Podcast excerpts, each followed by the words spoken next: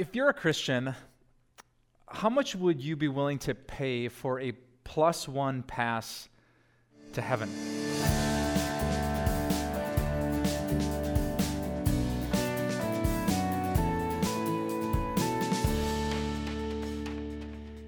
Uh, if you're anything like me, I'm betting your answer is anything. I mean, anything. If, if we could be guaranteed someone's forever would be changed, we would, we would give up anything. I mean, we wouldn't just pay 50 or 100 bucks. We, we would clear out our savings account if it could save someone's soul. We'd, we'd donate a kidney. We'd sacrifice everything. We'd live without Netflix for a whole year if we have to. I mean, extreme measures. Because when you, when you care about someone and you love Jesus, nothing matters more than that someone starts to care about Jesus. And that's why, as Christian people, we, we do so much, we pray so often, and we try so hard to connect people to Jesus.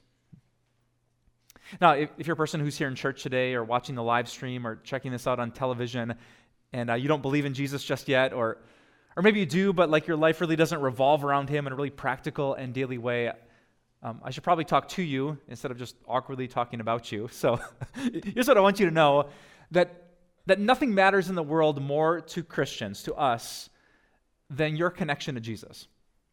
In fact, did you know when I was um, 17, uh, when I had plans to study business at UW Madison, I opened my Bible and I, I read something that Jesus said, and I had this spark in my heart that I wanted to become a pastor uh, for the first time in my life.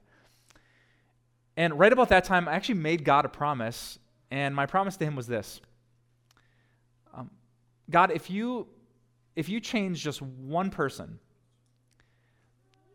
the next 50 years would be worth it.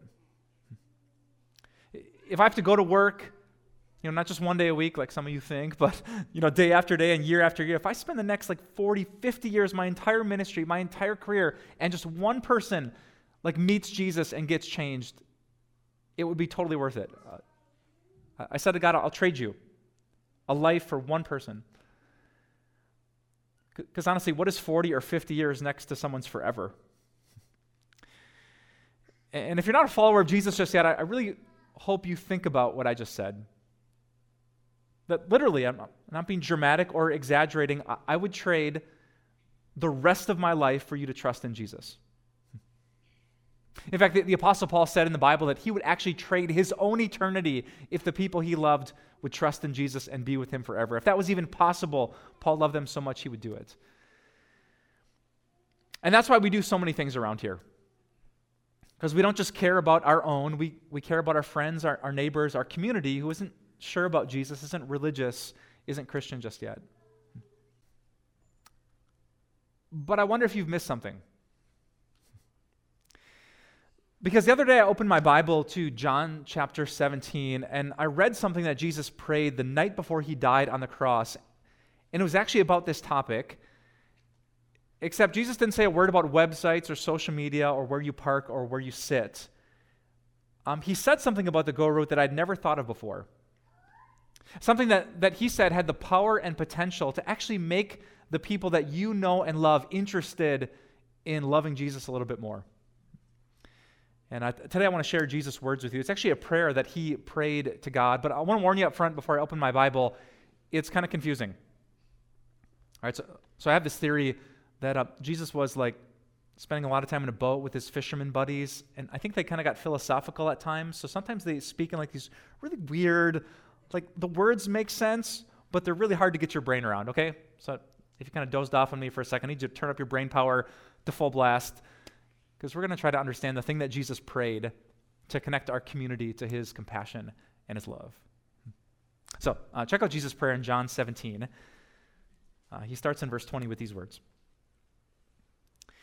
He says, My prayer is not for them alone. So, not just the disciples who were with Jesus in the room that night.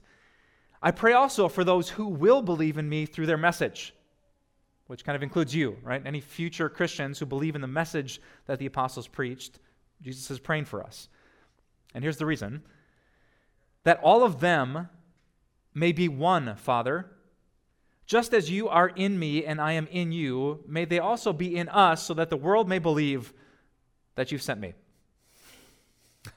I told you, right? It gets a little bit like hazy and abstract there in the middle. Uh, but you kind of see the main point at the end of these verses. J- Jesus is praying so that the world may believe that you've sent me.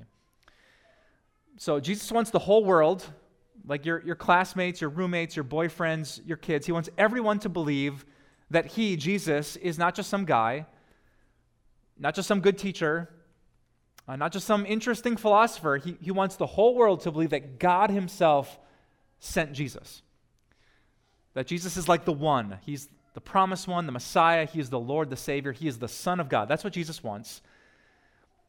And did you notice how he gets there?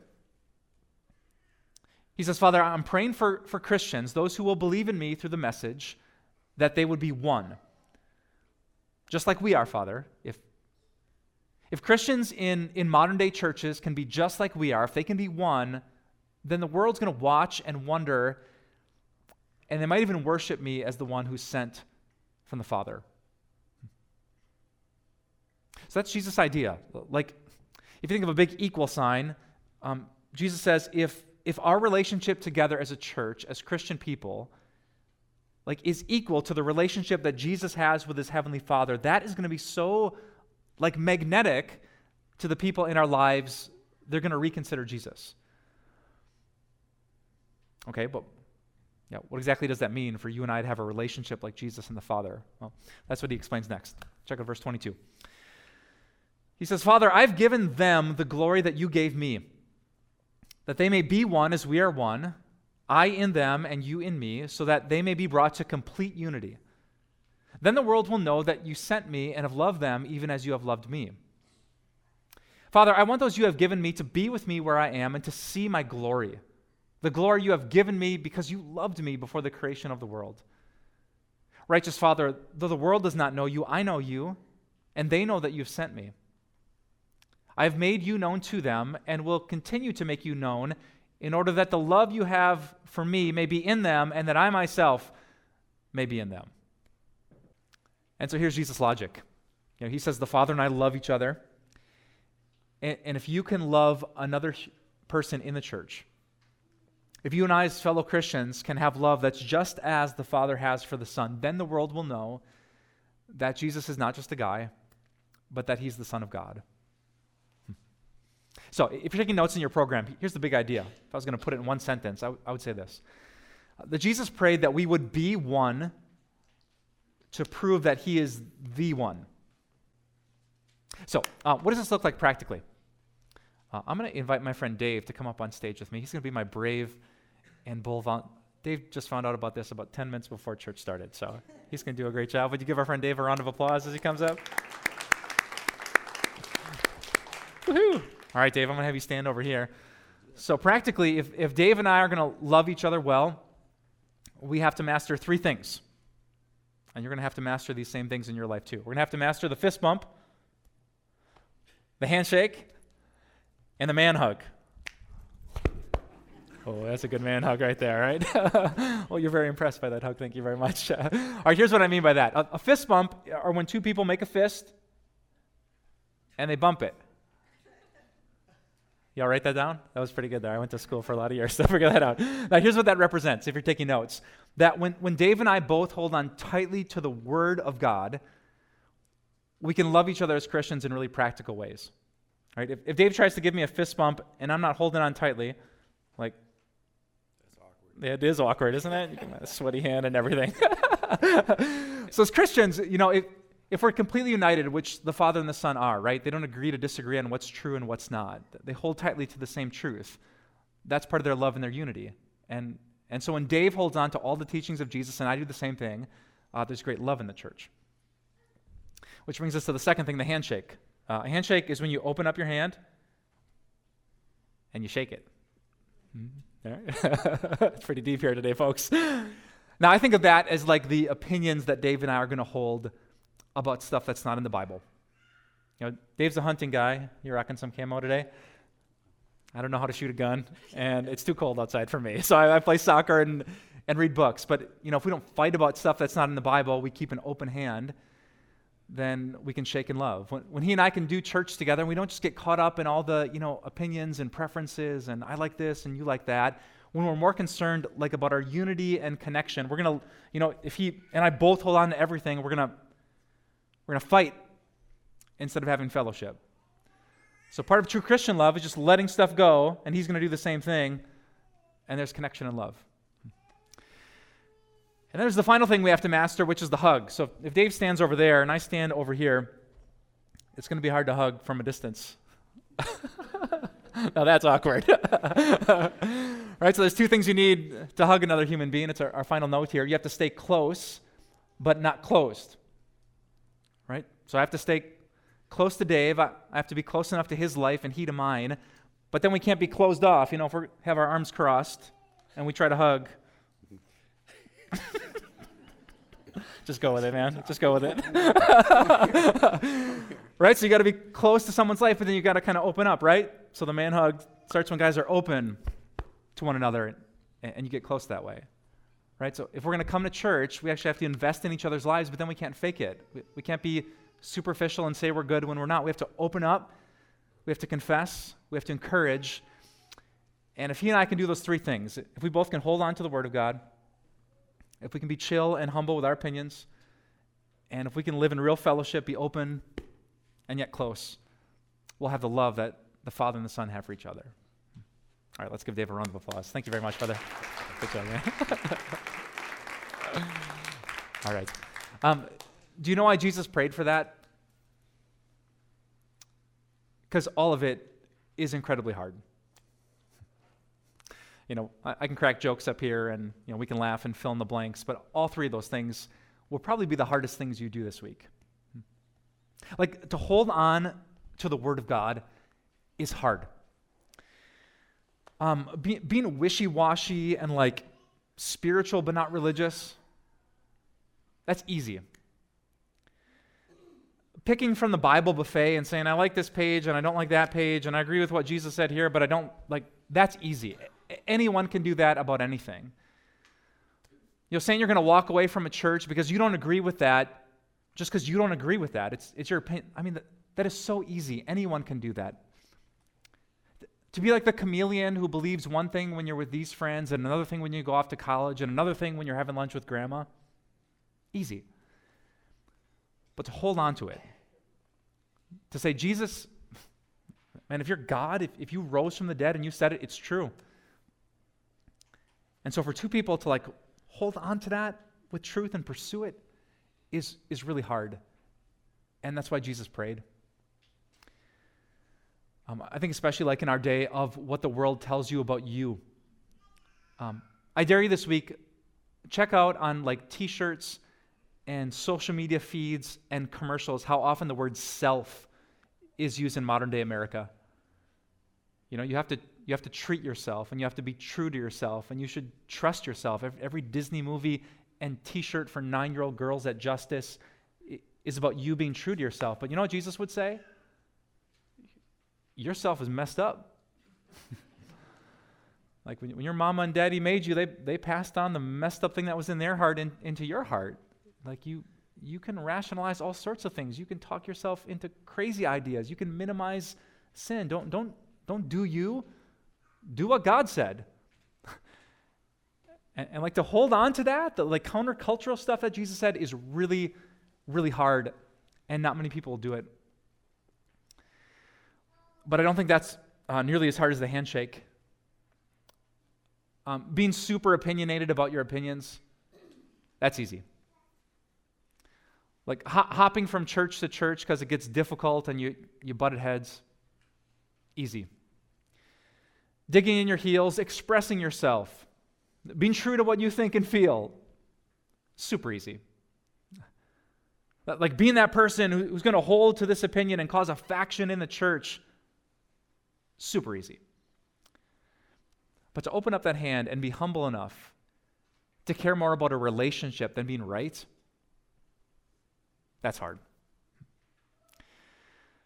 Uh, I've been a pastor for, what, almost 12 years now and, and I'm trying to think of all the tension that I've seen among Christians, like a lack of love and unity. And, you know, I'd say 99% of the time, it has nothing to do with the Bible. You know, people fight about church budgets, they fight about musical style, they fight about what you should wear to church. God doesn't care what you wear to church. He cares if you love the people who are at your church.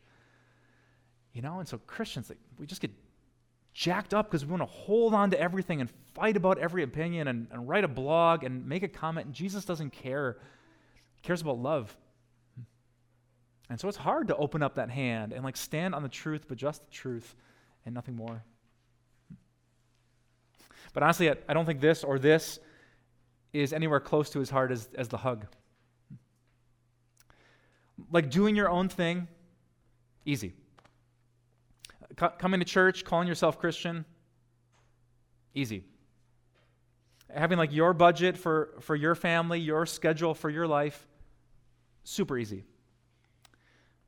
But being close to another person, to love them in ways that actually take time and cost you energy and money, really hard. It's no accident that when Jesus told the story of, of the Good Samaritan, it was two very religious people who walked by on the other side of the road. I'm, I'm sure they were busy and they had things to do. And love that day didn't fit into their schedule. And, and that's the hard part.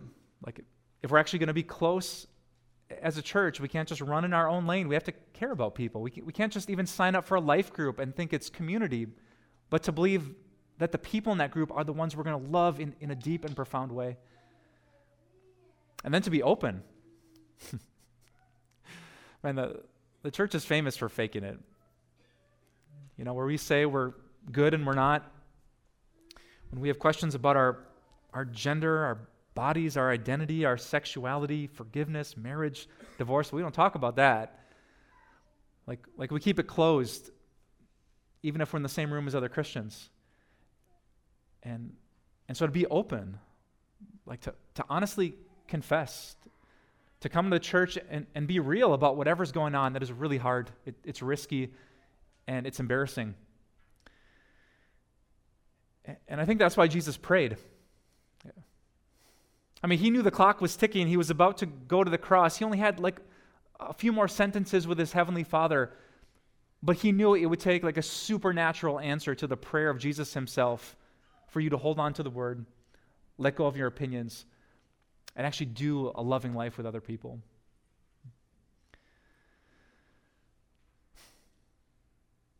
So I wonder right now how, how God's nudging you.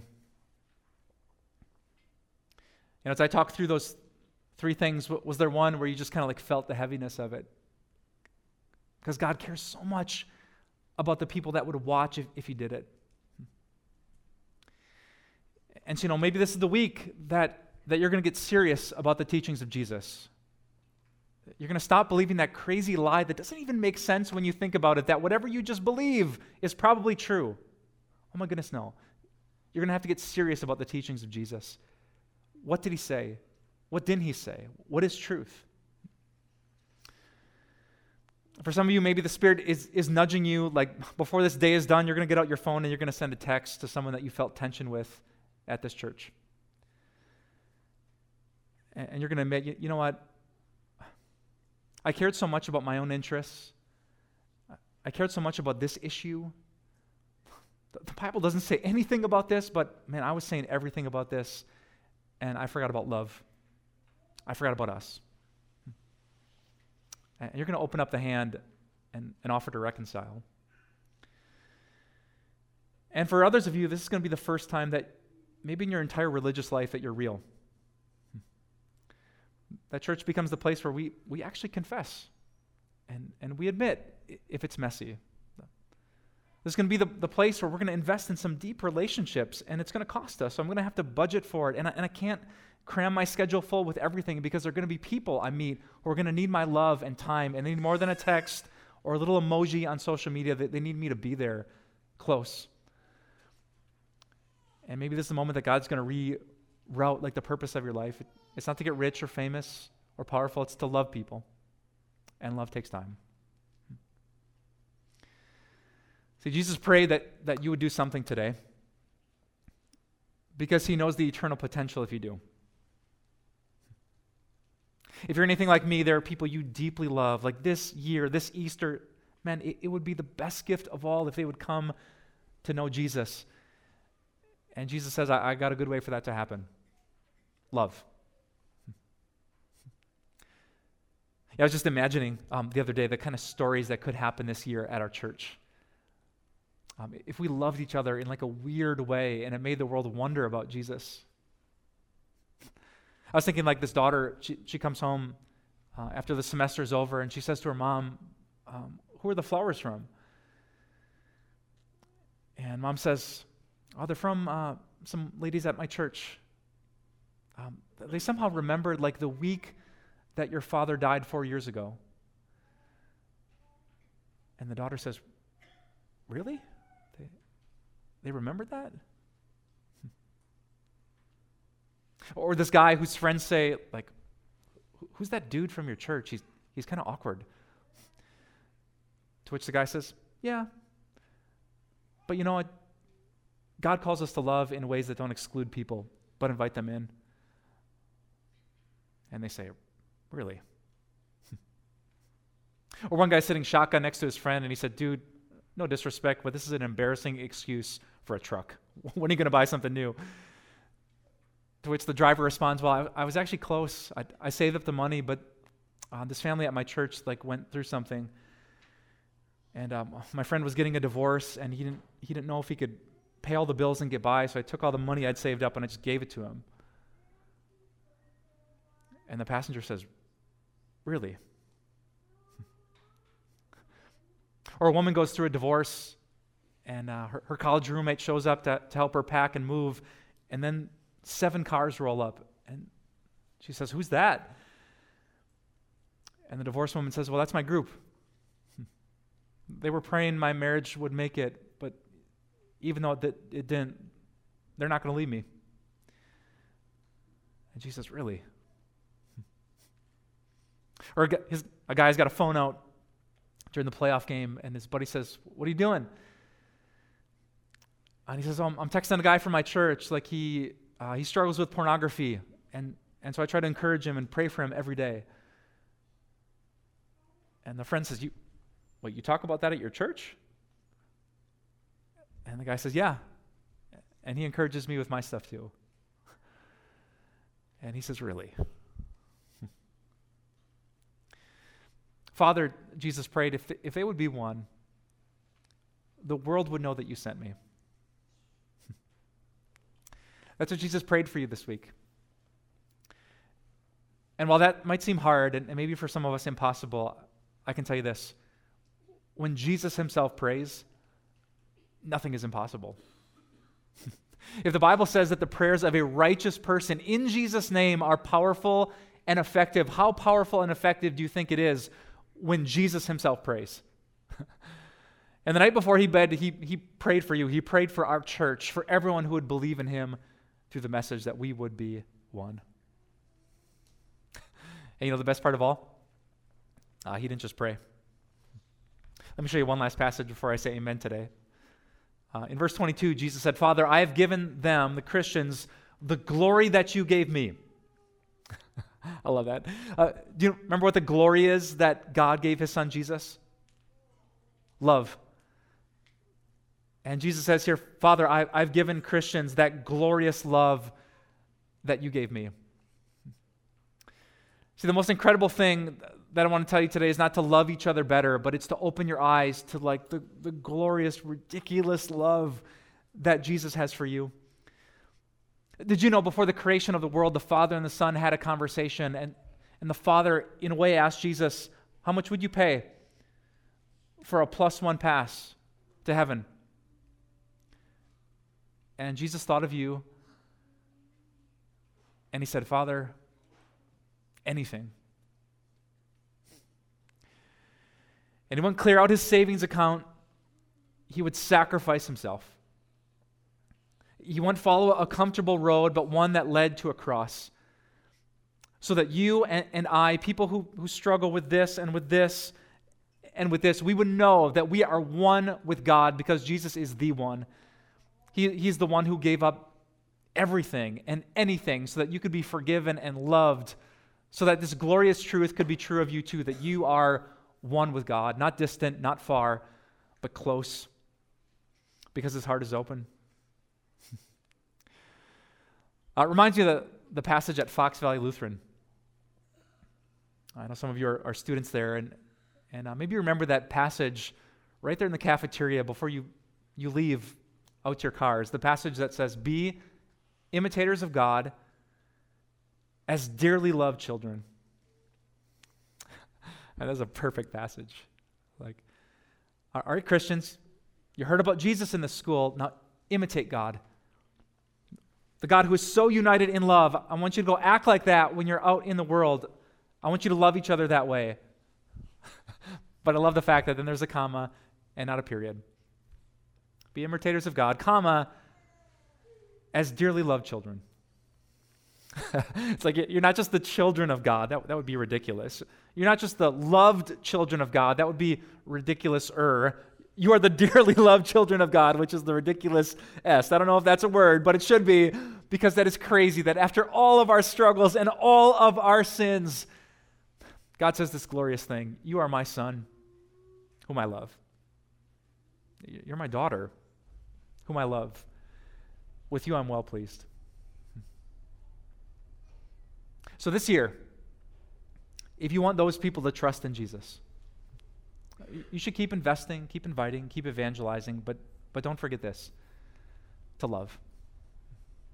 To love the person sitting next to you. Brothers and sisters, it, it would be the greatest thing in the world if this church was not known for this massive screen or for a style of music or for sermons on TV, but for the way that we love. If that light shines brightly, people will see our good deeds. And maybe, maybe, maybe one day they will praise our Father in heaven. Hmm. Let's pray. Oh, Jesus, thank you for your love. Um, if I were you, I never would have paid that price, but your love is supernatural and profound, and we are so grateful for it. Uh, God, I, I pray for everyone who's on the fence about faith, everyone who's unsure that you are actually the Son of God, that the price that you paid would just make them think that no one in the world would be that sacrificial and selfless except you, except God. I pray, God, for the kind of character it's going to take to live this message this week. We need your Holy Spirit to produce the fruit of love in all of us because it's going to be so hard in, in those moments. So give us patience, give us gentleness, give us self control, give us kindness, give us the peace and joy that we need to love each other well. God, this week our, our church celebrates 10 years of existence. On April 19th, 10 years ago, we, we opened the doors and we have seen people whose forevers have been changed. We've celebrated as people's sins were washed away in baptism. We've seen people who grew up religious, but they never had a relationship with you. And we're so grateful, God. Th- thank you for the love and community that has existed in this place. We're not starting from square one. But we pray in your mercy that you would move us even further and faster. There's so many people, God, that we care about, and we have, we have no idea how much time we have left. We want them, and we know that you want them to be with Jesus forever in glory. So help us to love passionately, sacrificially, abnormally, that they would believe that you, Jesus, were sent by God.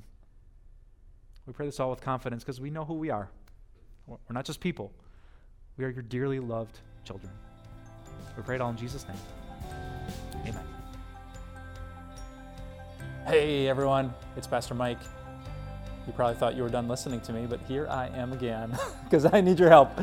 We love more people to hear this great message of God's love. So if you could rate and review this podcast, it could reach more inboxes, more ears, more eyes, more hearts, so that people could have more hope in Jesus.